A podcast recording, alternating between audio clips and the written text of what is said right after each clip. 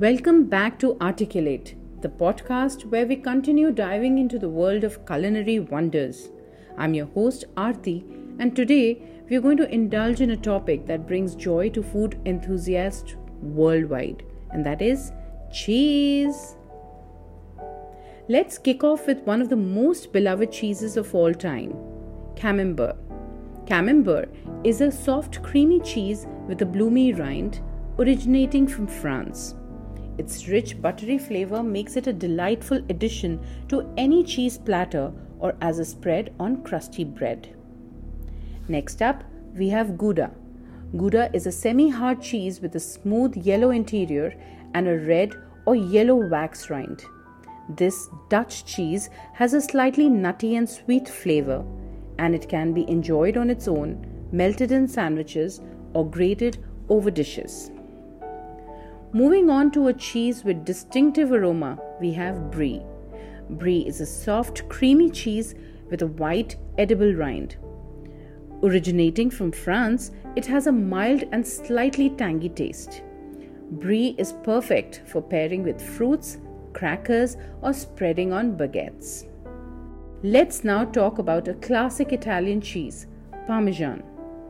Parmesan is a hard granular cheese known for its sharp, nutty flavor. It is often grated over pasta dishes, risottos, or salads, adding a delightful burst of flavor. Introducing another delightful cheese, we have mascarpone. Mascarpone is a rich, creamy Italian cheese with a velvety texture and a delicate, slightly sweet flavor. It is made from cream and is often used in desserts such as tiramisu or as a decadent topping for fruits and pastries. Mascarpone adds a luxurious touch to any dish it graces. Introducing another Italian cheese, we have mozzarella. Mozzarella is a semi soft white cheese with a mild and slightly tangy taste. It is often used in dishes like caprese salad, pizza, and pasta, where its creamy texture and stretchy meltability shine.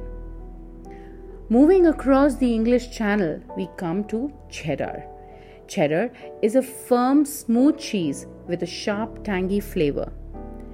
Originating from England, it comes in various forms, including mild, sharp, or aged.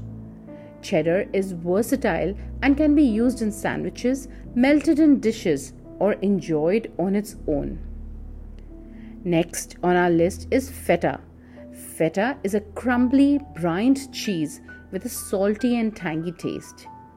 Hailing from Greece, it is often used in salads, paired with olives and tomatoes, or incorporated into Mediterranean inspired dishes.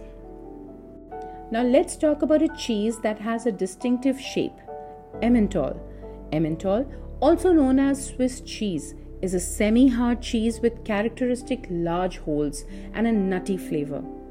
It is often used in sandwiches, melted in fondues, or grated over gratins. Now let's discover a cheese that comes from the Mediterranean region, halloumi. Halloumi is a semi hard, unripened cheese with a unique high melting point, making it perfect for grilling or frying. Its salty and slightly tangy taste makes it a fantastic addition to salads or enjoyed as a standalone appetizer. Lastly, we have a cheese that is synonymous with luxury Gruyere. Gruyere is a firm, creamy cheese with a slightly sweet and nutty flavor. Originating from Switzerland, it is often used in fondues, quiches, or enjoyed on a cheese platter alongside fruits and nuts. So, if you enjoyed today's episode and want to continue exploring correct pronunciations, be sure to follow Aarticulate.